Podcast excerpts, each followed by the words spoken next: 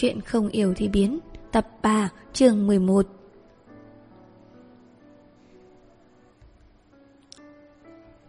Công việc bận sắp bắt ngửa tới hơn nửa tháng trời. Sau khi quyết định phương án thiết kế, tôi bèn vùi đầu vào công việc trang trí một cách cụ thể. Mấy hôm trước chạy thiết kế là mô hình như con ngừ. Mấy hôm sau chạy qua chạy lại giữa mấy cửa hàng và nhà tần mạch. Bàn bạc với đội thi công, thương lượng với bền cung ứng như con khùng. Ngày nào cũng bận tối mắt tối mũi, về nhà chui lên giường là ngủ. Mấy chuyện phòng hòa thiết nguyệt đương nhiên cũng vô cùng xa xôi với tôi. Tôi đã rất nhiều lần nói riêng với Tạ Bất Đình để ông ta tìm thực tập sinh mới tới giúp tôi. Nhưng đều bị ông ta lấy lý do thiếu người để bác bỏ. Bởi vậy mà tôi chỉ thiếu điều nổi đoá lên ngay trước mặt Tạ Bất Đình.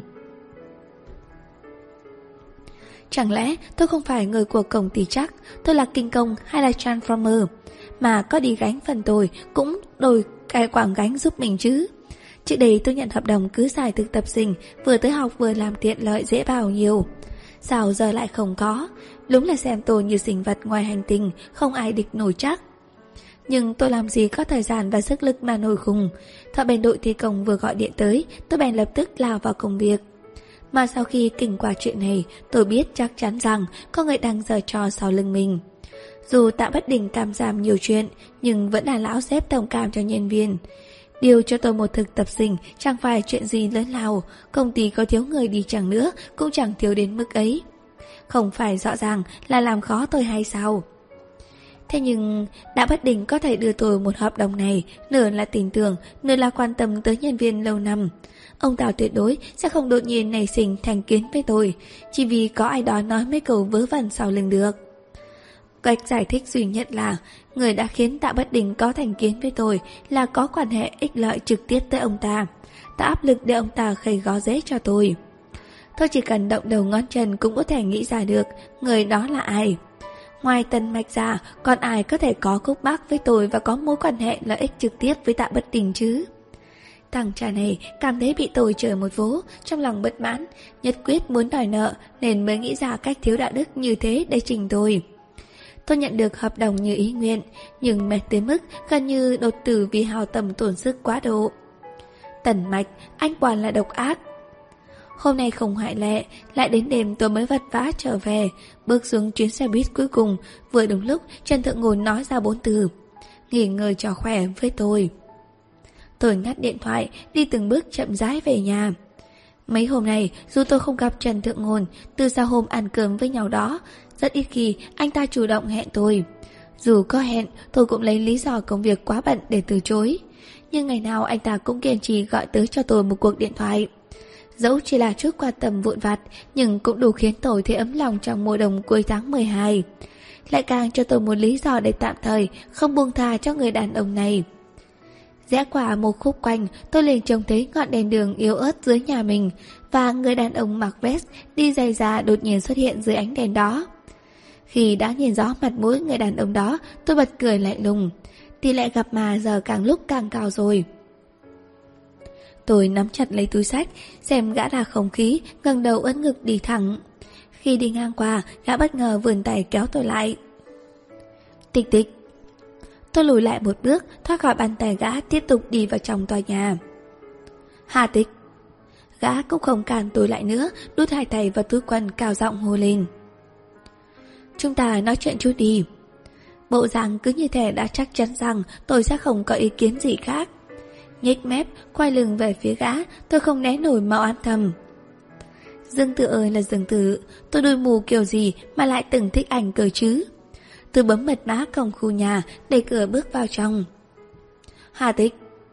Gã có chút tức giận, bực bội vì tôi không nghe lời gã. Tôi đứng bên trong, đưa tay kéo cửa lớn ra ngoài, ngoái lại nhìn gã. Lại đây. Gã sùng sướng mỉm cười, ra vẻ đã biết là thế mà. Tôi cũng dịu dàng mỉm cười.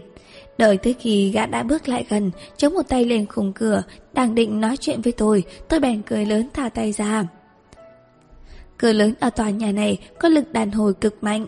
Tôi vừa buông tay ra, cánh cửa đã đóng sầm một cái, đập mạnh lên mù bàn tay gã. Cả hàng viên tòa nhà đều nghe thấy tiếng là hét thảm thường tới xé rột xé gàn của một người đàn ông. Tôi đạp một chân lên cửa trước khi gã bị rút tay lại. khiến cánh cửa khép lại thật chặt, không thể gã có cơ hội rút bàn tay đang bị mắc kẹt giữa cánh cửa ra. Hà tịch, mẹ kiếp, cô điên rồi. Bên kia là tiếng kêu đau đớn không ngừng, dù tư thế lấy chân đạp lên cửa rất ngầu nhưng không tiện thêm sức lắm. Tôi ngả ngớn tựa người lên cửa, vừa ra sức chặn cửa, vừa lôi bút sách trong rách ra, viết một chữ, hèn, rất to lên mu bàn tay đang kẹt lại của gã. Hài lòng thưởng thức kiệt tác của mình một lát, tôi thản nhiên quăng bút đi. Hít dầu vào một hơi, tôi nói. Đúng thế, tôi bị điền đấy. Lần trước tôi nói gì nhỉ? Cắt cẫy của anh mang đi bán, anh muốn thử không? Tôi đứng thẳng người, tránh ra khỏi cánh cửa, gã cuống cuồng rụt tay về, cửa cũng theo đó mà đóng lại. Gương mặt gã qua cánh cửa sắt bị chia thành những ổ vuông nhỏ, tôi lên tiếng. Dương tử, tôi đã nói rồi, cút khỏi cuộc sống của tôi, đừng tới chọc vào tôi nữa. Gã ôm bàn tay, vô cùng đau đớn. Chúng ta đã kết thúc thì là thực sự kết thúc, nói gì cũng thối cả. Và lại chia tay cũng đã lâu như thế rồi, giờ anh mới đến tìm tôi nói chuyện sao? Hà, không có việc gì thì sao phải đến điện đảm bảo. Giờ tôi tuyệt đối sẽ không giúp anh nữa, không dợ bồ bìm leo đã là quá tốt với anh rồi. Nhân lúc tôi chưa nghe được bà cái chuyện vớ vẩn của anh Thì anh hãy tranh thủ nhân sự. Từ của tôi đi. Tự anh biến đi Đừng lợn lờ ở đây làm hư mắt tôi nữa. Hà tịch Thứ tôi ghét nhất ở cô Chính là cái tính khốn khiếp này đây. Làm chuyện gì cũng quá cạn tình. Dương Tử gần như nghiến răng nghiến lợi nén đau. Hôm nay tôi tới tìm cô chẳng qua là vì về trường thăm thầy, nhớ lại những ký ức trước đây, tôi cảm thấy chúng ta còn có thể tiếp tục làm bạn bè. Phải rồi, tôi lại nhạt ngắt lời gã. Ký ức trước đây rất đẹp, nhưng Dương Tử à, ký ức trước đây càng đẹp thì giờ tôi lại càng cảm thấy mình thảm hại. Làm bạn bè sau khi anh đã gây ra chuyện như thế sao? Tôi cười lạnh lùng, buồn bã thừa nhận sự yếu đuối của phụ nữ. Trừ vì tôi chưa từng yêu anh. Đã từng yêu là vết thương chí mạng nhất, bên kia cánh cửa im lặng. Thế nên tôi giờ ngón giữa lên với Dương Tử anh cút ngay đi. Tôi lên nhà mở cửa vượt khóa, không bật bất cứ bóng đèn nào trong nhà, tôi đi xuyên qua phòng khách trong căn hộ một cách quen thuộc, quăng túi sách sang một bên, mệt rũ người ngã lên giường. Tôi mệt đến mức đầu ngón tay cũng không muốn động đậy nữa rồi. Liệu ngày mai có thể trốn việc không nhỉ? Tôi nhắm mắt lại, trong lòng không ngừng gào thét. Chị đây chịu hết rồi rồi, tạ bất đình, ông đuổi tôi đi, đuổi tôi đi. Tôi không ngờ được rằng khi mình mở mắt ra thì trời đã sáng thang bảnh. Tôi giật mình, vội vàng bò dậy, vừa chụp lấy đồng hồ báo thức ở đầu giường, lại xem đã thấy đau hết cả đầu. 8 giờ 45 phút rồi, tôi đã hẹn gặp bộ nhà cung ứng lúc 9 giờ. Đánh rằng giờ mặt qua là tôi vừa sửa sang lại quần áo mặc suốt từ hôm qua, vừa cầm túi sách chạy ra ngoài. Đang lúc đi giày thì di động đầu chuông. Là Trình Thần gọi tới, Chị nói cuối tuần này công ty thăm hy nhiên mở vũ hội, hỏi tôi có tham dự không? Tôi dừng đồi tự, tự dừng tôi đồi nóng, cứ mắng vùi đầu chị một chọc trước đã, đại y là. Ngày nào em cũng mệt giống giỏ chết giờ, chạy hết khắp nơi để tìm kiếm ít tiền nuôi thân. Còn chị, suốt ngày chỉ suy nghĩ đi khi dự dạ hội vũ nào đó. Chị cho là ai cũng được đàn ông đuổi như chị chắc. Đây không đi, không rảnh. Trình thần bị tôi mắng cho sững sờ, mãi một lúc sau mới phản ứng lại. Em... hôm nay em tới tháng hả?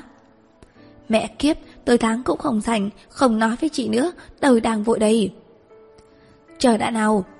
Trinh thần vội vàng kêu lên. Nhưng công ty thầm hì nhiên có mời cả tần mạch đó, anh ta có đi, không phải lần trước em với anh ta có chút tiến triển à. Nhanh chóng rèn sát khi còn nóng, dựa vào sức quyến rũ của em mà nắm chặt lấy anh ta đi. Trinh thần không biết có chuyện của Trần Thượng hồn vẫn khẳng khẳng giúp tôi bắt cầu quan hệ với Tần Mạch. Tôi ruột thầm trong bụng, nơi nào có tên ấy thì có tài vạ, tôi có ngủ mới đi. Không thể để từ chối, Trình Thần đột nhiên lên tiếng. Đúng rồi, dạo này thằng khốn dường từ không tới tìm em chứ. Tôi nhớn mày. Sao thế? Công ty Thẩm Hy Nhiên có hạng mục đang tìm người hợp tác. Đúng lúc chuyện này được giao cho Thẩm Hy Nhiên phụ trách, hai công ty hiện giờ có sức cạnh tranh nhất là Tần Thị và công ty Sâm Dương. Nếu giờ nó tới tìm em thì chắc chắn là có ý đồ. Nó nói gì em cũng đừng mềm lòng nhé. Tôi im lặng. Chị nghĩ em là ngốc hả? Đương nhiên em không ngốc, nhưng chị sợ con gái trông vắng cổ quạnh, không chịu nổi cô đơn, không chống lại được sự mê hoặc. Thế nên em mà màu tóm lấy tần mạch đi. Chị khỏi mối lái cho em, em có bạn trai rồi, không phải tần mạch. Bên kia di động im lặng hồi lâu, sau đó là tiếng hít thở kinh ngạc. Tôi nhìn lúc chị còn chưa nổi cáu thì ngắt máy, rồi dứt khoát chuyển sang chế độ im lặng. Tôi cầm di động cứ ngẩn người ra. Ký ức trước đây, ký ức cái đầu ấy. Tôi đến chế cuộc hẹn với bên cung ứng 10 phút. May mà người hôm nay tới gặp là một phụ nữ trung niên khá hiền lành. Bà không trách móc gì tôi, cuối cùng cũng bàn bạc xong xuôi. Khi tôi định đi thì bà chợt nhìn lên tiếng. Là con gái thì phải chăm sóc bản thân mình cẩn thận một chút. Tôi nghe mà thấy mù mờ, cười gượng nói vâng. Đến khi ra khỏi phòng hội nghị, tôi ngoái đầu lại nhìn gương mặt mình trên cửa kính phía đối diện. Dưới mắt là hai quầng thầm còn cá tính hơn cả gấu trúc, tôi đành hít vào thật sâu. Thực là một cuộc sống đau thương lao tầm khổ tứ. Cả ngày bận biệu tôi lại lề tấm thần mệt mỏi về nhà. Cứ nghĩ rằng Trinh Thân bị tôi đối xử như thế thì đêm nay nhất định sẽ tới nhà rồi giết người. Không ngờ khi gọi điện cho tôi 38 cuộc gọi nhớ, chị lặng lẽ biến mất tầm. Tôi vui vẻ thong dong về nhà đánh một giấc yên ngon lành. Mấy ngày sau đó đều trôi qua vô cùng bình lặng, bình lặng tới nỗi khó có chút khó tin. Không có sự phiền toái của Dương Tử, không có sự tra khảo của Trình Thần, ngay cả điện thoại của Thượng Ngôn cũng mất hút. Thế giới của tôi đột nhiên chỉ còn lại một mình, ngày nào cũng bận công việc. Khi tôi cho rằng cuộc sống sẽ dần dần lắng xuống như thế, thì Trình Thần đột ngột tới gõ cửa nhà tôi trong một đêm đồng lạnh lẽo khuya khoát.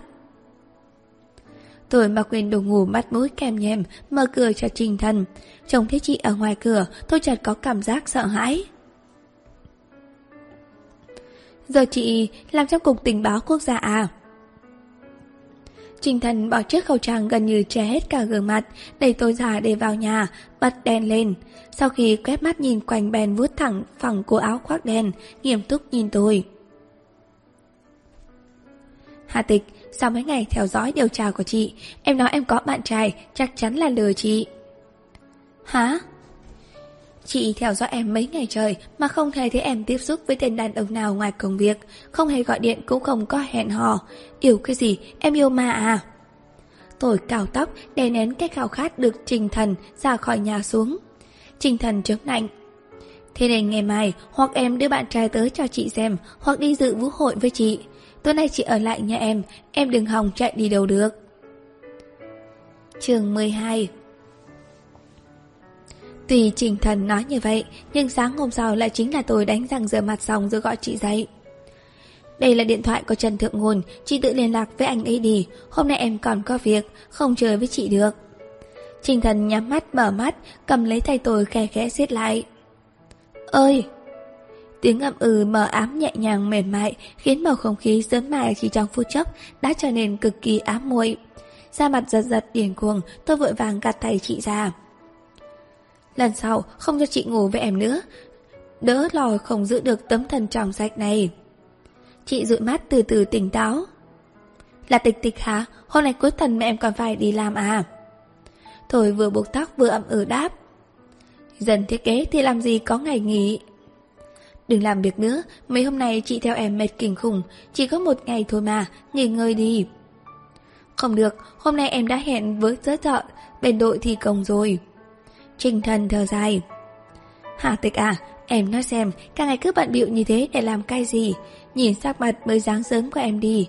Em muốn làm việc quá độ mà chết à? Trình thần ngồi dậy thản nhiên nói. Sau lần xảy thai đợt trước chị đã hiểu rõ rồi Em có thể nhớ được bao nhiêu người Khi em gặp chuyện thì cũng chỉ có bấy nhiêu người có thể giúp đỡ em thôi Cuộc đời phụ nữ không phải chỉ có ngần ấy chuyện sao hiếu kính cha mẹ, tìm một công việc nhàn hạ, một người đàn ông, sinh một đứa nhóc. Số mà mày hơn chút đỉnh thì có mấy đứa bạn trí cốt, còn có thể mong gì nữa chứ? Trình thần nói nhẹ nhàng như vậy là bởi vì đã có những thứ ấy rồi, một công việc nhàn hạ, một người đàn ông yêu chị. Chị rất tự tin khi nói những lời này, còn tôi thì không. Tôi chỉ đành vừa dọn lại túi sách, vừa đùa giỡn. Vì trình thần có thầm hy nhiên mà Hà Tịch chỉ có bản thân thôi. Thế nên chị mới bảo em đi tìm tần mạch chứ. Tôi thở dài. Sao chị cứ nhắc đến Tần mạch thế? Anh ta có gì hay? Em không cưới anh ta thì không cưới được chắc. Nói tới đây Trình Thần lại hào hứng. Em không biết đây rồi Hôm chị đính hồn gã đặc biệt quan sát dùm em rồi. Tần Mạch cứ nhìn em suốt, Nhất định là có ý với em. Khóe miệng tôi giật giật, Bụng bảo dạ. E là hắn chỉ cảm thấy rất kỳ lạ Vì một đứa con gái có thể mất mặt tới mức đó thôi Trình Thần lại nói Em có cố nữa thì cùng lắm chỉ thêm mấy tờ giấy in hình cụ Mao thôi. Em xem, em bây giờ đi. Em có biết giờ em làm việc để sống hay là để sống để làm việc không hả? Em là con gái, sao phải ép bản thân cực khổ như bọn đàn đồng muốn mua nhà mới thế hả? Tôi nhìn lại mình trong tấm gương, không phản bác lại được, cuối cùng đành làng sang chuyện khác. Chị mới hai mươi mấy mà nói y hệt mẹ em, Ai giả, không phải chị muốn em gặp bạn trai em sao? Tự liên lạc đi, anh ấy mà đi buổi vũ hội tối nay thì em đi, anh ấy không đi thì miễn. Tôi nhặt tờ giấy nhớ rơi trên trần, rồi dán vào đầu chị, cầm túi sách ra ngoài. Tôi nghĩ rằng nếu Trình Thần cứ trèo kéo nhất định, bắt tôi đi dự tiệc, thì kéo cả Trần Thượng nguồn vào là kế thượng thượng rách rách luôn. Tôi nghĩ sở dĩ, Tần Mạch phản cảm với tôi như thế. Có lẽ là bởi vì hai chúng tôi Đã từng trải qua chuyện tình một đêm. Hắn sợ tôi cứ bám giết lấy hắn. Xem ra, mẫu đàn ông như hắn chắc chắn trước đây Cũng từng đụng phải chuyện như thế rồi. Thế nên trong lòng vẫn luôn phòng bị tôi. Tôi đưa Trần Thượng Ngôn tới lợn lờ trước mặt Tần Mạch cũng tốt Tránh việc hắn cứ đề phòng tôi như tên hoàng tưởng Nghĩ mình bị hãm hại làm việc với người bên đội thi công tới tận trưa, Trần Thượng Ngôn gọi cho tôi một cú điện thoại. Nói Trình Thần đã tìm anh rồi. tôi này có thể đi tham dự vũ hội cùng tôi. Nhưng anh ta còn có cả phẫu thuật phải tiến hành. Có lẽ sẽ đến muộn một chút, bao tôi đi trước với Trình Thần. Tôi không nghĩ nhiều bèn đồng ý. Nhưng nếu tôi biết cái muộn một chút của Trần Thượng Ngôn là muộn tới cỡ đó, tôi thả ở bệnh viện cảnh cạnh nhà xác cho anh ta còn hơn tới trước với Trình Thần. 4 giờ chiều, Trình Thần đúng giờ lái xe tới đón tôi. Chị tôi nhìn tôi một cái rồi nói. Hà tịch, em làm sao thế hả? Mà tóm được cậu chàng hiền lành thế này. Sau này, phải cậu ta sẽ bị em chèn ép sao? Tôi nhếch mép không để tầm tới chị. Trình Thần cũng không nói nhiều. Đi thôi, thay quần áo trước đã. Khi chúng tôi thay đồ và trang điểm xong rồi thì đã quá 6 giờ, tôi đói không chịu nổi. Vừa bước chân vào đại sảnh vũ hội đã bỏ rời trình thần, trốn vào một góc ăn uống. Định chờ chân Thượng nguồn vừa đến là kéo anh ta giữa qua trước mặt Tần Mạch một chút rồi rút. Nhưng chuyện đầu có dễ như thế. Khi Dương Tử nắm tay của bạn gái người Tây, đọc dáng bước vào đại sảnh, tôi hận không thể chọc mù đôi mắt hợp kình của mình. Nếu không phải chính tôi đã trải qua, tôi thực sự không thể liên hệ nổi người đàn ông đang cười dịu dàng lịch sự này với gã đàn ông bị tôi đánh tơi bời đêm đó. Bạn trai mới trả mãi mà chẳng thấy tầm hơi, còn bạn trai cũ thì cứ đập thẳng vào mắt. Tôi dõi theo mắt, ra xa tìm Trinh Thần. Vừa lúc chồng thấy chị đang nói chuyện với thầm hy nhiên, sắc mặt không tốt lắm. Có lẽ chị không biết Dương Tử cũng đến. Tôi lặng lẽ quay người vào nhà vệ sinh. Chỉ cần nghĩ một chút là biết Công ty thăm hy nhiên đang tìm đối tác, Vẫn chưa quyết định hợp tác với ai.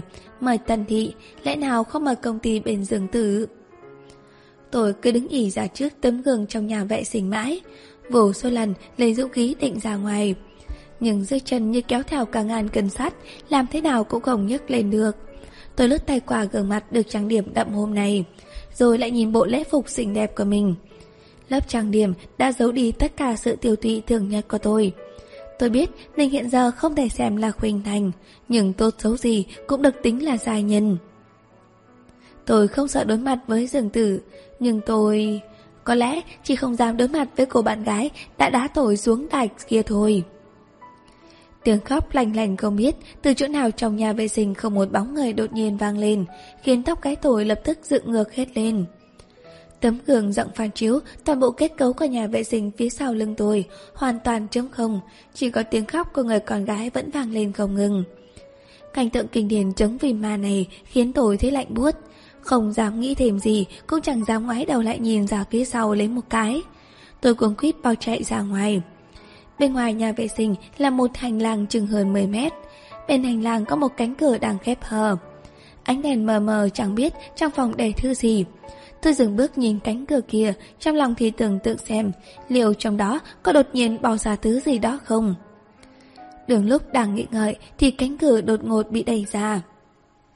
À! Tôi bột miệng hét lên một tiếng ngắn ngủi, nhưng sau khi nhìn rõ người đã mở cửa ra, tôi lập tức bịt miệng mình lại.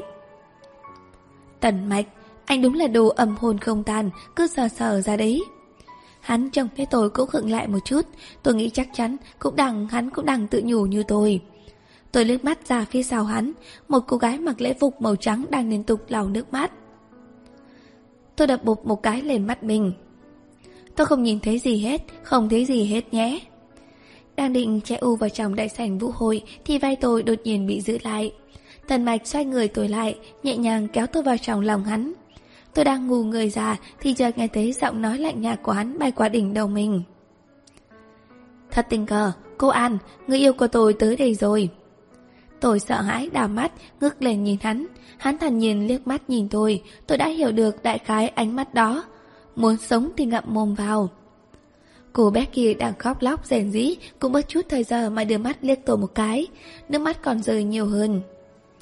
Nhưng mà, như lúc bác gái nói chuyện với mẹ em, bác bảo anh chưa có mà. Tôi thấy không đành lòng, dậy dậy ra, kết quả là tần mạch càng ôm tôi chặt hơn. Đúng lúc này, chẳng hiểu sao tôi lại nhớ đến cái đêm vào mấy tháng trước, cũng cùng vòng tay này. Tôi lại dậy mấy cái nữa, quả nhiên hắn lại ôm vai tôi chặt hơn đúng như ý muốn, nhưng đầu tôi vẫn như tựa vào vai hắn. Thế là tôi lại cử động thêm nữa. Có lẽ tôi quậy trò hết kiên nhẫn, hắn vào một tay qua eo tôi, ấn tôi vào lồng ngực hắn. Đây là động tác cực kỳ ngang ngược. Nếu bình thường có người dám ép buộc tôi như thế này, chắc chắn là thằng nhỏ quán sẽ không được sử dụng trong cả tuần luôn. Nhưng chẳng hiểu tại sao, lúc này tôi lại vùi đầu vào đời hắn không thể thấy được, khóe môi chợt mỉm cười. Cô ăn, tôi chưa nói chuyện này cho mẹ tôi biết, thế nên mới gây phiền toái cho cô, tôi vô cùng xin lỗi, nhưng cũng chỉ là xin lỗi thôi. Cô bé kia lại òa khóc một chập nữa mới chịu nín. Tần Mạch, em biết tại sao anh không nói với bác gái rồi, anh đừng tưởng là em em không nhận ra. Người giàu có, còn những thứ mà người khác làm thế nào cũng không học nổi. Chắc, chắc chắn là thế nhà cô ta không xứng với anh. Tôi nghe câu này mà thấy ngứa tai vô cùng. Thần mạch lạnh lùng hừ một tiếng, đang định lên tiếng thì tôi đưa tay ra, đặt lên đôi môi ấm áp của hắn, nhìn cô An kia rồi cười nói. Người giàu có, thứ gì đúng là tôi không rõ, nhưng nếu đó là những thứ mà cô An đây đang có, thì tôi ta không có còn hơn. Chắc chắn, chắc chắn sau này hai người sẽ không có kết quả đâu. Chúng tôi liệu có kết quả hay không, tôi cũng không biết, Nhưng tôi biết chắc chắn cô còn chẳng có nổi khởi đầu với ảnh ấy nữa. Tôi quay người đi, Ngước nhìn Tần Mạch bằng ánh mắt tình tứ, Rồi vươn tay ra sửa lại cổ áo hắn. À Mạch, anh nói xem. Vừa gọi tiếng à Mạch xong, Cả người tôi đã nổi đầy da gà, Nhịn mãi mới nén được tâm trạng ấy xuống. Tôi nhìn vào đôi mắt sầu thẳm của Tần Mạch, Tìm bóng dáng mình trong đôi mắt ấy có lẽ là hiệu quả của ánh đèn. Ánh mắt hắn đang nhìn tôi trông giống như nặng tình lắm. Giả miệng ngớ ngáy, Bụng tôi nhộn nhạo, Tôi kiếng chân đặt một nụ hồn kẽ lên tai hắn. Anh giải quyết đi, Em qua chỗ kia xem thử. Không dám nhìn lại tần mạch nữa, Tôi nghiêng đầu quay người đi, Cố gắng hết sức ra vờ tào nhã, Chậm rãi bước đi trên đôi giày cao gót. Tới chỗ đồng người, Tôi chân tôi mới từ từ nhụn ra, Nghĩ thầm trong bụng Mẹ ơi, không thể ở chỗ này thêm được nữa, sẽ xảy ra án mạng, xảy ra án mạng thật mất. Chương 13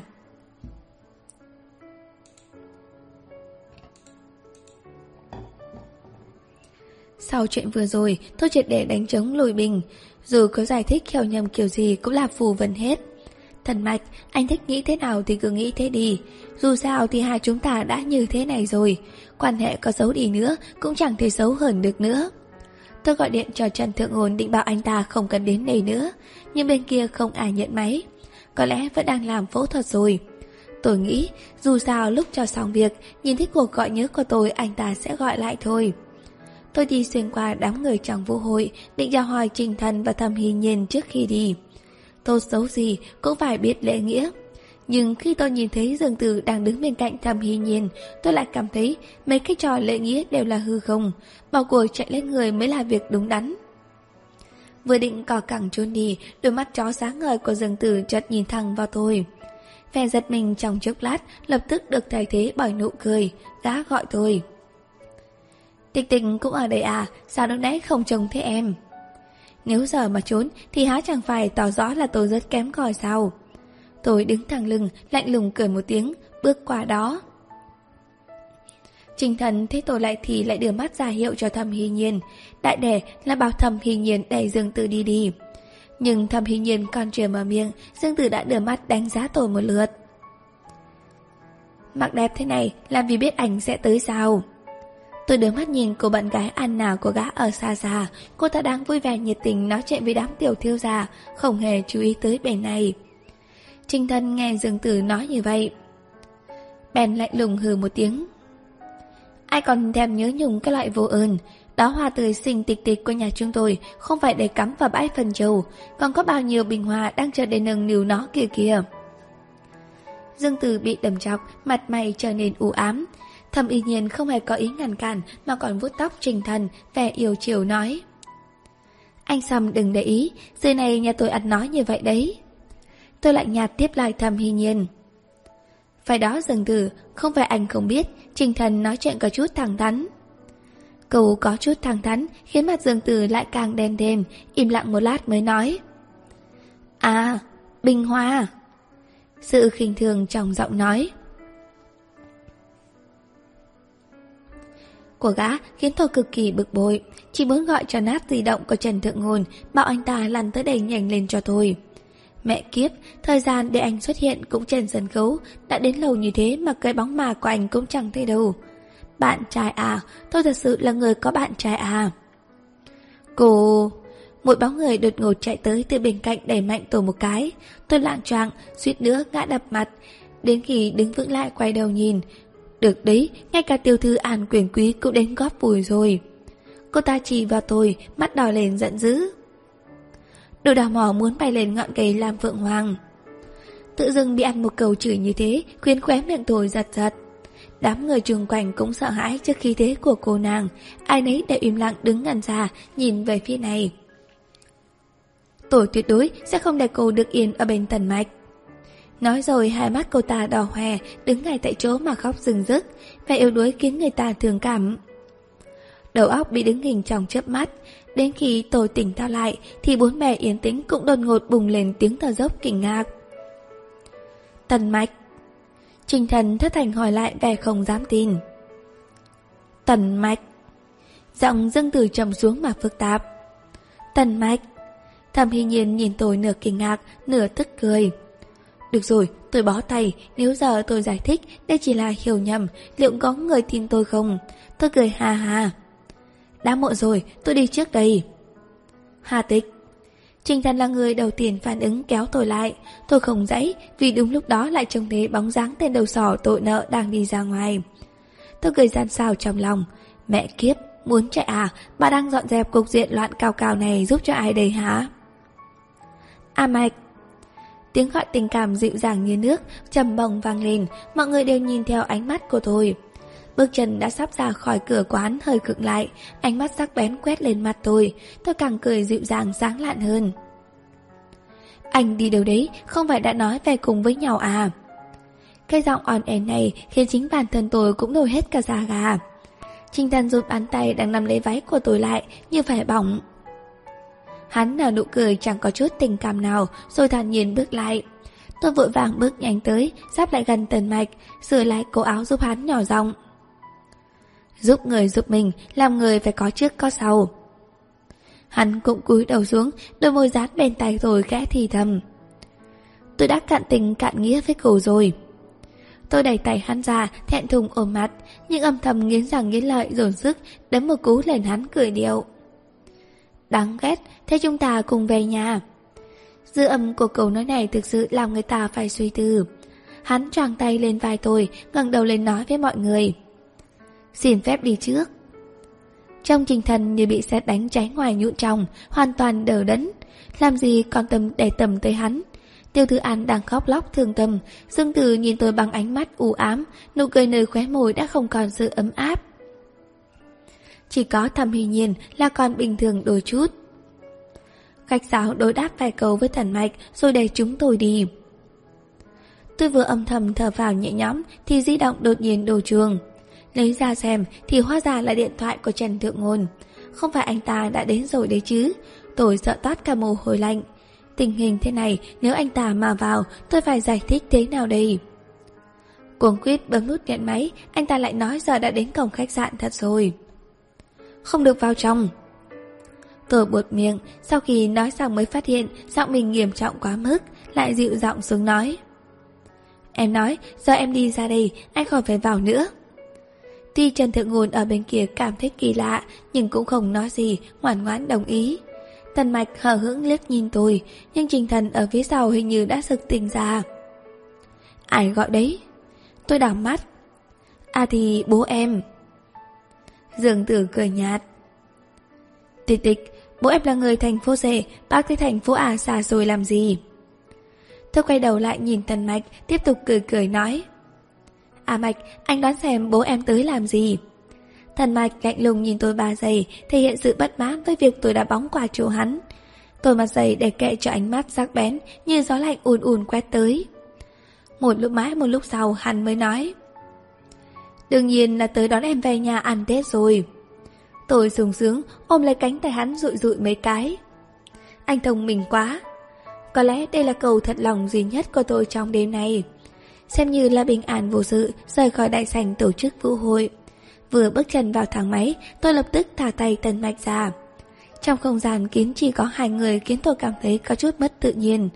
Gương mặt lạnh lùng của hắn in bóng trên mặt thép, Sáng bóng như gừng trong thang máy.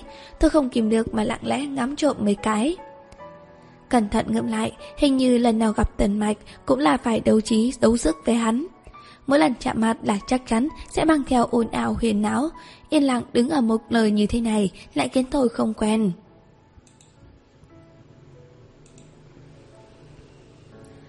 À thì, chắc căn hộ đã trải qua Tết mới có thể vào ở được. Tôi tìm chủ đề xoa dịu sự ngượng ngùng vô danh này. Hắn thản nhiên ừ một tiếng. Hôm nay, Mở đầu thế rồi lại chẳng biết nói gì tiếp nữa. Xin lỗi, cảm ơn anh, hai tại anh cả. Hình như câu nào cũng có chỗ đúng Lại có chỗ không đúng. Tôi đành thở dài thườn thượt. Thôi vậy. Hắn lạnh nhạt liếc mắt nhìn tôi Không nói gì. Suốt quãng đường ra khỏi khách sạn đều im lặng. Gió lạnh thổi qua khiến tôi dùng mình. Mỗi ngửa ngứa tôi bèn hát thời mấy cây liền. Tịch tịch Chợt nghe có tiếng cửa người ở dưới bậc thềm gọi tên tôi. Hoa già là Trần Thượng Ngôn. Tôi bèn vẫy tay đẹp lại, Ngoái đầu định chào Trần Mạch. Đúng lúc thì hắn đang làm bộ như cởi áo khoác ngoài ra. Tôi không khỏi sợ tới nỗi lùi lại mấy bước. Hiển nhiên hắn cũng nghe thấy tiếng gọi của Trần Thượng Ngôn, Đằng háng một tiếng Rồi trang lại áo khoác như để che giấu sự xấu hổ. Lúc này, đầu óc tôi đã đặc quánh, Chỉ ngần ngừ nhìn Tần Mạch. Vẻ mặt như có chút bực bội Chỉ lướt qua rất nhanh trên gương mặt hắn. Rồi sau đó, hắn lại nhìn tôi với vẻ lạnh nhạt như bình thường. Cô Hà đúng là người lặng tình, Lại nhớ nhung người yêu cũ đến như thế. Tôi chớp chớp mắt nhìn hắn. Người yêu cũ, Trần Thượng Ngôn Hình như hắn nhầm dừng từ với Trần Thượng Ngôn rồi. Rồi ngẫm ngợi một lát, Dù cũng đúng.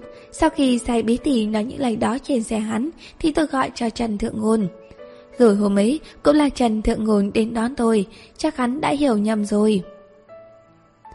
Thế nhưng, tôi cũng không muốn giải thích điều gì, Đành mỉm cười bật đắc dĩ trong giọng điệu có chút trầm trọc của hắn. Anh Tần qua khen, Hôm nay tôi đi trước tạm biệt. Tôi quay người bước xuống bậc thềm, Trần Thượng Ngôn đi tới, Cởi áo khoác phủ lên vai tôi. Tôi thoáng dựng người, Chợt hiểu ra. Chẳng lẽ lúc nãy Tần Mạch định cởi áo khoác ra cho tôi? Tôi ngoái lại nhìn, Trên hàng hiền vừa dài vừa rộng Đã không còn có bóng người. Rõ ràng là chuyện vô cùng ga lăng nha. Đúng là người đàn ông kiều ngạo, Ngoài lạnh trong nóng. Hôm sau, tôi vẫn định tiếp tục chăm chỉ làm việc. Vốn là một ngày bận rộn như thường lệ, Nhưng bởi vì cú điện thoại bất chợt của tại bất đình Mà tôi lại càng bận thêm. Ông ta nói Tịch tịch này, khách hàng đột nhiên yêu cầu phải hoàn thành trang trí căn hộ trước khi hết năm. Bên cô làm nhanh lên chút đi, với năng lực của cô thì tổ chìm tin chắc rằng có thể làm được. Tôi siết chặt di động, hận không thể đập nát nó. Trước khi hết năm, anh nghĩ là giờ tôi dư thời gian lắm sao? Tần Mạch ơi là Tần Mạch, tôi đã đắc tội thế nào với anh mà khiến anh phải hành hạ tôi như thế này hả? Mẹ kiếp, cây đồ đàn bà độc địa kiểu ngạo trong ngoài bất nhất. Trường 14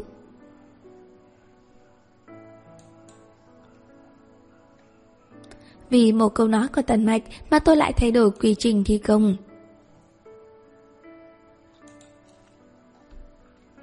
Tôi hận hắn tới nỗi máu như sôi lên. Không ngờ đội thợ lại vui mừng, nói bạn trước cũng được, bận xong về nhà đón Tết vui vẻ. Tôi nghĩ cũng phải, công việc cuối năm mà chưa làm xong, cứ mắc lại trong lòng cũng không thoải mái. Làm hết việc trước khi hết năm, cầm được tiền lương tiền thưởng, mua thứ gì tốt tốt về nhà cho bố mẹ, cũng có thể khoe khoang trước mặt họ hàng thân thích. Vừa cân bằng lại như thế, tôi lại cảm giác có bạn thêm chút nữa cũng chẳng sao. Mọi người đồng tâm hiệp lực, tốc độ nhanh hơn trước đây khá nhiều. Việc trang hoàng bước vào giai đoạn hậu kỳ, việc cần đích thân tôi ra tay càng lúc càng thuyên giảm. Có lúc còn có thể bớt được thời giờ quay lại công ty tham dự vài cuộc họp cuối năm.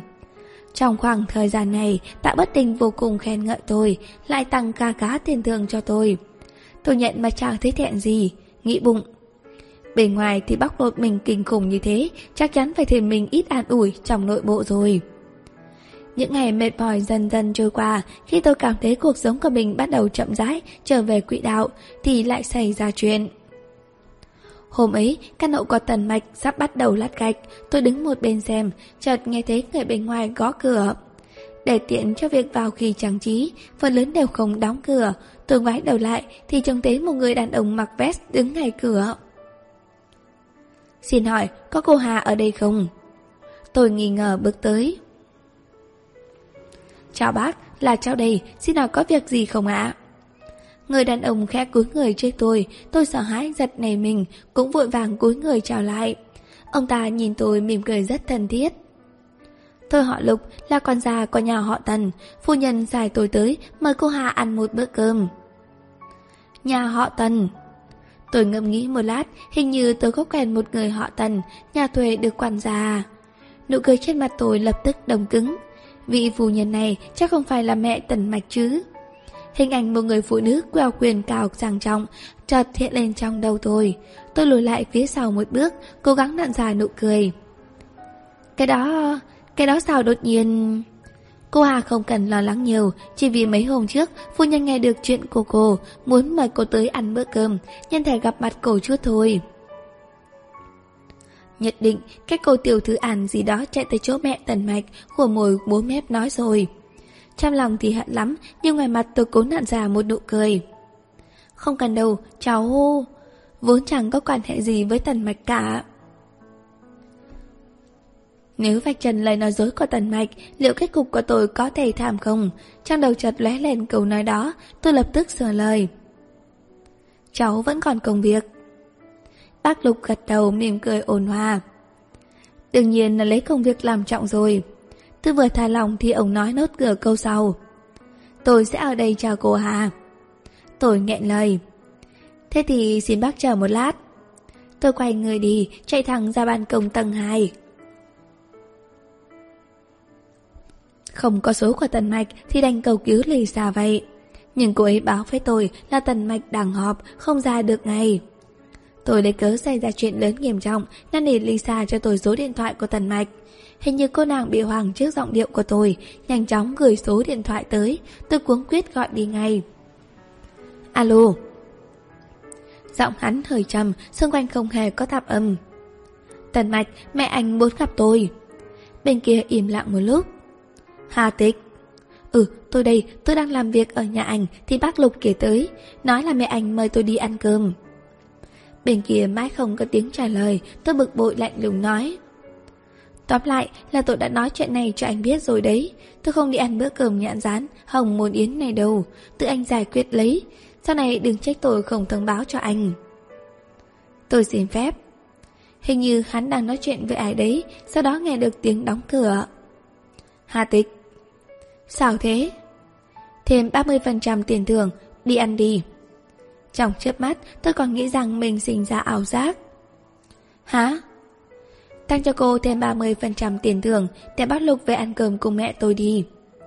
Lần này giọng nói lạnh lùng của hắn đã đến thể hiện ý tứ của câu nói vô cùng rõ ràng. Còn tôi lại càng chẳng hiểu mô tê gì. Hắn không hiểu được thế giới của phụ nữ à, cách kiều triệu có ý kiến còn giàu rõ mồi một thế này mà cũng bảo tôi đi hả? Thế là tôi thẳng thắn nghiêm túc từ chối. Không được, chuyện này có liên quan đến sự trong sạch của tôi. Và lại, tôi đã có bạn trai rồi, làm thế sẽ gây rắc rối cho anh ấy. 50% Bên kia thản nhìn lên tiếng. Tôi thở dài. Đây không phải là vấn đề tiền nong Được chứ? Gấp đôi. Tôi im lặng. Gấp đôi tiền thường là một khoản thu nhập khả quan rất khả quan. Không, không phải vấn đề tiền nong. Gấp ba. Tôi nghĩ tới cụ màu đỏ chót. Chỉ lần này thôi đấy. Bên kia hài lòng ngắt máy Tôi vỗ vỗ lên đầu mình Chỉ hận mình kém cỏi đủ ngốc, rõ ràng phải nhận cơ hội này mà đòi gấp từ chứ. Không phải vấn đề tiền bạc mà vấn đề là tiền không đủ nhiều. Xuống nhà đồng ý với bác Lục, tôi thấy mấy người công nhân làm việc vô cùng chăm chỉ, cũng an tâm đi theo bác ấy.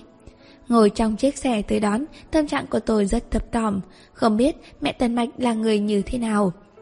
Nếu là vị phu nhân cực kỳ ghê gớm, tôi lại không kìm được cái tính nóng này mà xung đột với bà, thì liệu số tiền thưởng gấp cả ba kia có còn không?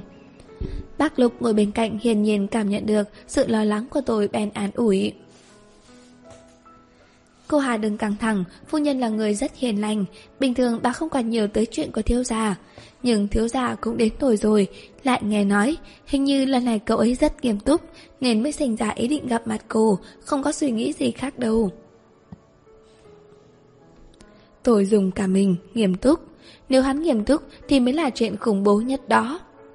So sánh hai mẹ con tần mạch với nhau, tôi nhất thời cảm thấy khá yên lòng.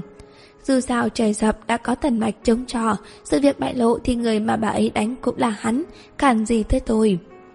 Nhà họ tần không hề có khoảng sân trước cực rộng và bồn phun nước như trong tưởng tượng của tôi. Chỉ là một căn nhà hai tầng giản dị, không hề có vẻ xa hoa. Tài xế lái xe qua cổng rồi dừng lại, bác Lục dẫn tôi vào nhà. Trang trí trong nhà cũng khá đơn giản mộc mạc Nhưng không hề thiếu đi sự ấm áp Tôi thoáng chốc bị mê hoặc Rốt cuộc đứa trẻ lớn lên trong căn nhà đẹp đẽ như thế này Phải làm thế nào mới có thể sản sinh ra tính cách quặn quẹo như Tần Mạch được? Khi gặp được bà Tần tôi lại càng không nén nổi kinh ngạc. Bà ngồi trên xe lăn được bác Lục đẩy từ trong phòng ra. Bà mặc áo len trắng Trên chân phủ một chiếc chăn đỏ màu lông lạc đà. Gương mặt trông vẫn còn rất trẻ, bà nhìn thấy tôi thì mỉm cười dịu dàng ấm áp. Cô Hà. À, bác cái, cháu chào bác. Đột ngột gọi cháu đến thực ngại quá, nhưng mấy hôm trước nghe em An nhắc tới cháu, quả thực bác rất tò mò về cháu. Ánh mắt bà chậm rãi quan sát tôi một lượt, nhưng không hề khiến người ta cảm thấy bị mạo phạm. Mãi một lúc sau, bà mỉm cười dịu dàng, bên khóe miệng có lúng đồng tiền mờ mờ. Tính thằng nhóc ả mạch hơi kỳ lạ một chút Có cô gái tốt thế này Sao không đưa về cho bác xem chứ Hại bác ví công lo lắng Bà oán thán mấy câu như cười, Như trách rồi chậm chậm đẩy xe lăn tới bên ghế sofa. Bác Lục cẩn thận đỡ bà ngồi lên ghế. Bà nắm lấy tay tôi nhẹ giọng nói. Một cô gái ngoan hiền thế này, A Mạch có phúc lớn rồi. Nhìn gương mặt tươi cười ấm áp của bà Tần, Trong thâm tâm tôi cho dâng lên một cảm giác tội lỗi mạnh liệt. Dối gạt người mẹ như thế này Tên tần mạch kia nỡ lòng nào chứ? Thằng bé A Mạch có rất nhiều khuyết điểm Tính tình lại không tốt lắm Chỉ sợ phải phiền tịch tịch quan tâm nhiều đôi chút. Tôi cười cười nói dối không chớp mắt. Thực ra Tần Mạch rất tốt mà bác. Nói bậy Bà Tần vỗ lên mù bàn tay tôi Giả vờ giận dữ. Còn bác đề ra Bác còn không biết sao. Ấy có lúc tự tỉnh thái quá, ngạo mạn vô lễ phải không? Tôi ngẫm lại cái mặt lúc nào cũng vành lên và ánh mắt khinh thường của hắn, bèn gật đầu tỏ ý rất đồng tình. Có lúc yêu cầu quá cao, quá cứng rắn đúng không? Đúng thế, lúc thì nói chẳng có yêu cầu gì, lúc thì không thích cái này, thì ghét cái kia, chẳng thèm báo cho tôi lấy một tiếng. Nói thẳng cho tận bất đình bảo chúng tôi làm gấp lên, gấp cái đầu ấy. Có lúc thì rõ thật bụng, nhưng cứ nói dài thành lời là có thể làm người ta tức chết chứ gì. Quá đúng luôn, hắn chính là tên kiêu ngạo như thế đó. Đường lúc tôi đang có cảm giác sâu sắc rằng mình đã gặp được trì Kỳ thì bà Tần đột nhiên chuyển sang hỏi. Thế sao cháu còn thích nó? Không kịp nghĩ sâu tới tâm ý trong câu nói này của bà, tôi thở dài một tiếng, hoàn toàn xem như bày tỏ tâm trạng sau khi gặp Tần Mạch. Đây là lỡ bước mà hận cả ngàn thu bác ơi. Lỡ bước? Bà Tần lầm bầm, trong mắt chớp nhặt được từ khóa, nhắm mắt lại nhìn tôi. Tịch tịch, sao hai đứa quen biết nhau? Hình như là ở quán bà, ạ, anh ấy uống dài hả? Bà Tần tự suy đoán, trong mắt lóe lên tia sáng. Đã làm rồi. Câu nói sắc bén đâm thẳng vào ký ức làm tôi thoáng nghẹn thợ lời. Nhớ lại những chề miền quấn quýt trong đến đó, mặt tôi đỏ bừng lên chỉ trong chớp mắt, hoàn toàn không để cho tôi có thời gian bịa đặt. Bà Tần đã gật đầu thở dài. Cái thằng này uống rượu say là dễ kích động, nhưng thanh niên dễ kích động chút cũng tốt. Nói xong bà rèn mời ánh mắt tới thẳng bụng tôi. Sự hiền lành khi mới gặp đã bị trồi đi một nửa. Lúc này tôi đột nhiên có cảm giác bà không hồ là mẹ của Tần Mạch, hai người này đúng là mẹ con. Nói chuyện với bà Tần thêm một lát, bà chợt nảy ra một ý hỏi tôi. Cháu có mua xem anh mặc đồ con gái hồi nhỏ của Tần Mạch không? Tôi im lặng, chẳng lẽ khi con trai còn nhỏ thì bà mẹ nào cũng có sở thích quái gở, ăn mặc cho nó thành con gái sao? Tôi chỉ im lặng được đúng lúc đó rồi cuống cuồng gật đầu. Có ạ, có ạ. Tôi lời gì động ra. Có thể chụp làm kỷ niệm không ạ? Bà Tần suy nghĩ một lát. Nếu cho bán được cho tạp chí, lá cải thì chúng ta chia đôi. Tôi sùng sướng đồng ý. Mãi tới khi bác Lục kháng giọng. Thiếu giả về rồi, tôi vội vàng cất di động đi, bà Tần vội vàng giấu album. Khi nhìn thấy bóng dáng của Tần Mạch, tôi mỉm cười dịu dàng, hiền đánh tiếng chào hắn. Hắn nhớn mày, đi tới bên bà Tần.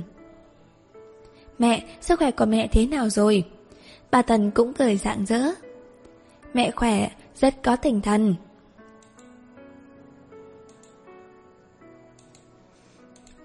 Trường 15 Tần Mạch đã về nhà thì đương nhiên phải ăn cơm tối. Trên chiếc bàn tròn 7-6 7 món gia đình hay ăn, mang tới cho người ta cảm giác không hề xa xỉ. Đơn giản mà ấm áp như khi nhìn thấy cả căn nhà này. Nhưng ngồi ở một góc 120 độ với cả ngọn núi bằng lớn như thế, tôi chẳng thể nào tự tin được. Đây là lần đầu tiên tôi bình tĩnh và tiếp xúc một cách hòa bình với Tần Mạch trong tình trạng tỉnh táo lâu như thế này. Tôi có cảm giác áp lực rất lớn. May mà bà Tần là người hiền lành dịu dàng, suốt bữa cơm hay kể mấy chuyện hài hước, tôi để thêm vài câu, bữa cơm này cũng thoải mái. Trừ việc thì thoảng bà Tần lại tốt bụng nhắc. Thịt bò hôm nay nấu ngon lắm, à mạch toàn gấp trò tịch tịch ăn thử đi. Tôi lập tức hoàng sợ. Không cần, không cần đâu ạ, để kệ cháu, để cháu tự gấp là được rồi ạ. Cả đĩa thịt bò bay vù vào trong bát, bắn cả nước đen mặt tôi, kèm theo đó là giọng nói hơi trầm của đàn ông. Bảo em ăn thì em cứ ăn thử đi. Thôi hậm hực nghiến nát cả hàm răng, cầm bát dằn cục tức lại mãi, cuối cùng cũng dằn được, rút khăn giấy già lau mặt. Tôi cười hì hì nhìn sang tần mạch. Chẳng phải em sợ anh ăn không được tiêu được sao? Có lẽ không ngờ được rằng tôi phản ứng như thế, hắn hơi nhướng mày lên. Bà Tần nói. Đúng rồi, dạ dày của A Mạch không tốt lắm, ít ăn mấy món có dầu mỡ đi nhé. Đúng vậy. Tôi tiếp lời bà Tần. Ăn nhiều rau lên một chút. Rồi từ gắp rau cải bỏ vào bát hắn, Tần Mạch lập tức cào mày lại về cảm ghét, tôi ngồi bên này dướng ngầm trong lòng. Đừng cho rằng tôi không trông thấy anh chưa hề động tới món rau cải trên bàn này. Tôi cười ngọt lịm. À, món cải thảo xào cũng ngon này, A Mạch đến thử nhé. Tôi vốn tưởng hắn sẽ nghĩ ra cách gì để đối phó với tôi. Ai dè, hắn nhìn cả bát dầu đầy một lát, lạnh nhạt quét mắt sang nhìn tôi, rồi bắt đầu ăn thật. Khóe miệng tôi giật giật, chồng nháy mắt, có cảm giác chồng thấy sói ăn cỏ. Tôi quay đầu lại nhìn bà Tần, chồng bà cũng có chút kinh ngạc. Bà ăn im lặng được một lát, bà Tần chợt vì cười. Vẫn là lời con dâu có nói có tác dụng Cái tật không thích ăn rau này của con được, được sửa rồi. Tôi nghe hai chữ con dâu mà lại toát cả mồ hôi Lập tức vui đầu ăn thịt Không dám nhìn hắn lần nào nữa. Tần mạch về muộn Ăn cơm xong đã 7 giờ 40 phút. Tôi đang thầm cân nhắc trên đường Có nên rẽ qua siêu thị mua mấy gói mì liền Về ăn bữa sáng mai không Thì bà Trần Tần thật lên tiếng. Ai ra, Cháu xem ngày đồng trời tối nhanh chưa kìa, Chẳng thấy giữ gì bên ngoài nữa. Tôi lờ đánh đáp lại một câu Vâng ạ. Thì câu tiếp theo của bà đã bay tới. Đêm nay cháu cứ ở lại nhà bác nhé. Tôi giày nợt giày nợ mình, Tôi nói. Không được không được ạ, Cháu, mai cháu còn có việc Việc gấp lắm, Đi từ đây từ đó chắc là không kịp. Mai bảo à Bạch đưa cháu đi là được rồi. Bà Tần chợt thở dài một tiếng. Bình thường ba già cô đời này đều ở nhà một mình Chồng con cứ bay đi khắp nơi suốt hàng ngày chẳng có ai để nói chuyện. Hôm nay tịch tịch không thể ở lại chơi với bác sao? Tôi nhìn sang tần mạch như cầu cứu Gương mặt của hắn dưới ánh đèn dịu dịu trở nên hiền lành hơn bình thường rất nhiều. Nếu tôi không nhìn nhầm Lúc này trên đôi môi hắn đang là có một đường cong rất nhạt. Cái tên này, cái tên này lại cười nhạo tôi. Tôi tức điên lên, định đập bàn lật tẩy thì môi hắn khẽ mở, lặng lẽ nhổ ra chữ bốn. Tôi gần như hiểu được ý của hắn ngay trong khoảnh khắc đó. Gấp bốn tiền thưởng, ngủ với mẹ tôi. Gấp bốn tiền thưởng, giấc mơ của tôi thành sự thật rồi. 9 giờ tối, biệt thự nhà họ Tần, Tần Mạch vào phòng làm việc xử lý công việc. Tôi và bà Tần ngồi trên sofa xem tivi. Cảm giác này thật giống như chúng tôi là người một nhà, chung sống với nhau lâu lắm rồi. Bà xem tới chỗ nào thú vị, bèn kéo tôi lại kẻ bày tỏ cảm xúc. Nhưng còn nói tới khi gì thì chủ đề cuối cùng giữa mẹ chồng và con dâu vẫn sẽ rơi vào người con trai. Thằng nhóc ả mạch này giống bố nó, hãy làm việc gì thì cứ liều mạng ấy. Bình thường cháu sống với nó, chăm nó được nó cái gì thì cố mà chăm nhé. Thanh niên trẻ thế mà đã mắc bệnh dạ dày, sau này... Bà Tần thở dài. Từ nhỏ, nó đã cái tính dĩ diện thế rồi.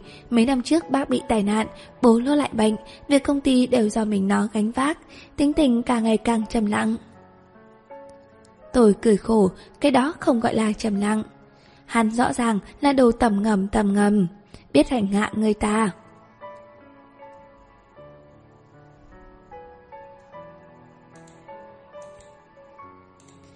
Cháu ở chung với nó, lúc bắt đầu thì chưa có gì, lâu ngày sẽ càng hiểu nó nhiều thôi.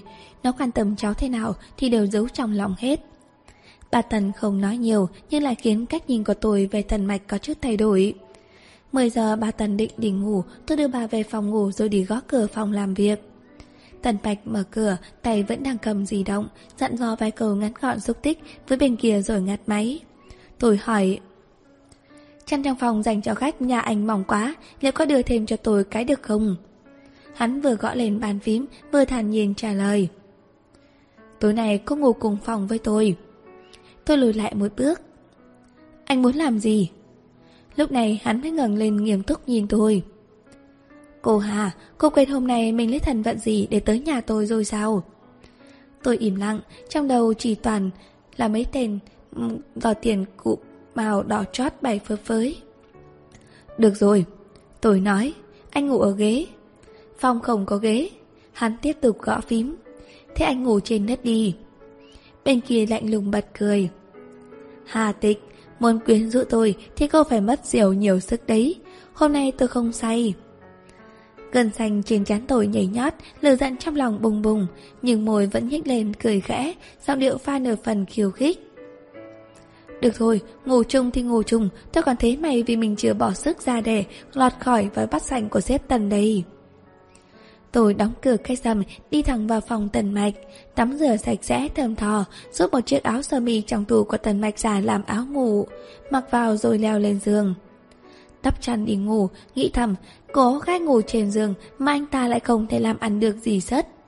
Dù sao thì đến lúc ấy, ai mới là kẻ khó chịu, cha liên quan gì tới đầy hết để muốn ngực co ngực, muốn mồng co mồng, còn theo một câu khen ngợi của tần mạch nhà ảnh chắc. Nhưng dù có nghĩ như thế, tôi nằm cứng kèo trên giường mãi mà không tay nào ngủ được. hình như Tần Mạch cũng không thường xuyên về nhà. Lần đầu tiên tôi gặp hắn, trông hắn như đã ở khách sạn lâu lắm rồi. Chiếc chăn này chắc hẳn vừa mới thay, nhưng tôi vẫn ngửi thấy mùi hương của hắn trên đó, tựa như được hắn ôm vào lòng. Chỉ nháy mắt, mặt tôi đã đỏ rực lên, tôi tự vỗ nhảy nhẹ lên má. Cửa vang lên một tiếng kẹt. Cả người cứng đờ, tôi vội vàng nhắm mắt lại. Tiếng nước rào rào sau đó bắt đầu làm nhiễu loạn tâm tư tôi. Tôi nghĩ người đàn ông kia đang ở trong nhà tắm, dáng người cực đẹp, cửa bắp rắn chắc phát họa trên những đường nét tuyệt vời, trên làn da còn vương những hạt nước trong suốt. Mũi tôi nóng lên, tôi đưa tay quẹt một cái. Xong rồi, tối nay ăn thịt bò nhiều quá để mà. Tôi hoảng hốt ngồi dậy, nhưng máu mũi đã không thể kìm được mà rơi lên gà giường và vò chăn. Tôi run rẩy, cái này mà tôi phải giải thích cho bà Tần như thế nào đây? Nhưng máu mũi chạy ảo ảo, không để tôi suy nghĩ nhiều. Tôi chật vật bịt mũi lại, cuống cuồng chạy xuống dưới nhà, chui vào phòng vệ sinh ở phía sau phòng khách. Lòng ngóng mãi mới cầm được máu mũi. Đến khi tôi về phòng ngủ thì Tần Mạch đã nửa nằm nửa ngồi, đọc sách trên giường thế tôi vào, hắn thả sách xuống, chỉ vào mấy vệt máu tôi để lại, trong bộ dạng như đang hỏi tôi. Hà tịch, cô đến tháng ngay trên giường tôi đấy à? Đến cái đầu ảnh, máu mũi, máu mũi đấy. Tôi lớn tiếng chỉ bới. Ai bảo anh gắp cho tôi miếng thịt bò tỏ thế hả? Nhưng sau khi tôi thở hồng hộc chỉ trích xong Mới phát hiện ánh mắt hắn đang dán chặt lên người tôi Mãi mà chẳng thốt được tiếng nào. Tôi nghi hoặc trừng mắt với hắn một cái. Lúc này mới thoáng hoảng hốt nhớ ra. Tôi chỉ mặc chiếc sơ mi trắng của hắn, Bèn cuống cuồng trẻ lại, Vội vàng nhảy vào trong ổ chăn. Bọc kín cơ thể, Tôi mới thò đầu ra trừng mắt lườm hắn. Ánh mắt hắn đã quay về với quyển sách, Lầm nhầm như đang tự nói. Cô tốn sức thật đấy. Tôi sờ lên mũi mình lạnh nhạt thử một tiếng. Đúng là hôm nay mất sức. Hắn đặt sách sang bên cạnh tắt đèn, Kéo chăn ra rồi chui vào. Tôi giật mình, sợ hãi, kêu lên oai oái. Anh làm gì thế? Làm gì thế? Ổn chết đi được. Giọng hắn cuối cùng cũng mang theo chút tức giận. Ngủ đi. Sao anh kéo chăn của tôi, Xê ra xê ra? Hắn kẽ thở dài như đang nhận lại Chỉ có một cái chăn thôi. Tôi im lặng. Thế anh cách xa tôi chút đi, Xa thêm nữa. Không đắp chăn được Được rồi Mãi đến nửa đêm mà tôi vẫn tỉnh như sáo Tôi nghĩ rằng số tiền thưởng gấp 4 đã không còn đủ để bù đắp cho số nờ giòn thần kinh đã chết của tôi. Lúc nãy tôi phải đòi gấp 30 lần mới đúng.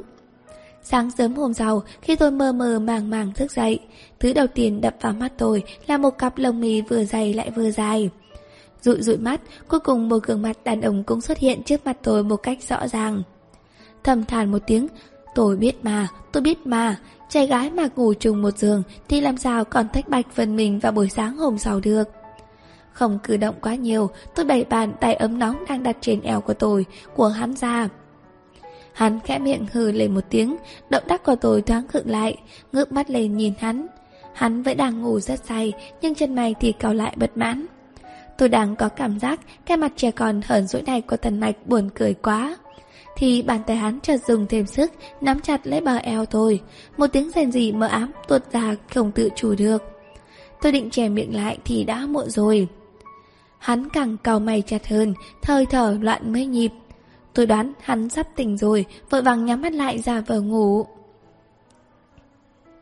Từ thế này tôi chẳng biết giải thích thế nào nữa. Chẳng mấy chốc giường khẽ rung lên Tôi biết hắn đã hoàn toàn tỉnh táo Bèn chờ hắn bỏ tôi ra để đánh đi đánh răng rửa mặt. Ai dè không những không buông ra Mà bàn tay nóng ấm kia còn vứt về dọc lưng tôi. Hơi thở nóng bỏng ẩm ướt và lên mặt tôi càng lúc càng gần Chợt có thứ không biết tên đang từ từ chọc vào bụng tôi. Tôi cảm giác được rõ ràng Lúc này mà không tỉnh thì sắp muộn mất. Mở choàng mắt ra, nhìn thẳng vào đôi mắt đen láy như đá quý của hắn, tôi rảnh giọt nói. Anh Tần, anh muốn làm gì? Dường như hắn có chút kinh ngạc khi đối diện với sự bình tĩnh của tôi, nhưng đã nhanh chóng ổn định lại. Mới sáng sớm ra, nhìn thấy trên giường mình có phụ nữ, cô nói xem. Anh không say. Hắn im lặng một lát, hình như giọng nói có ý cười đang bị nén xuống. Nhưng cô đã bỏ ra không ít công sức mà. Đôi mắt hắn hơi cong lên, Tay lướt qua gương mặt tôi, Dịu dàng như đối xử với người yêu của mình, Rồi giơ tay trước mặt tôi. Cô xem. Tay hắn toàn là máu mũi của tôi.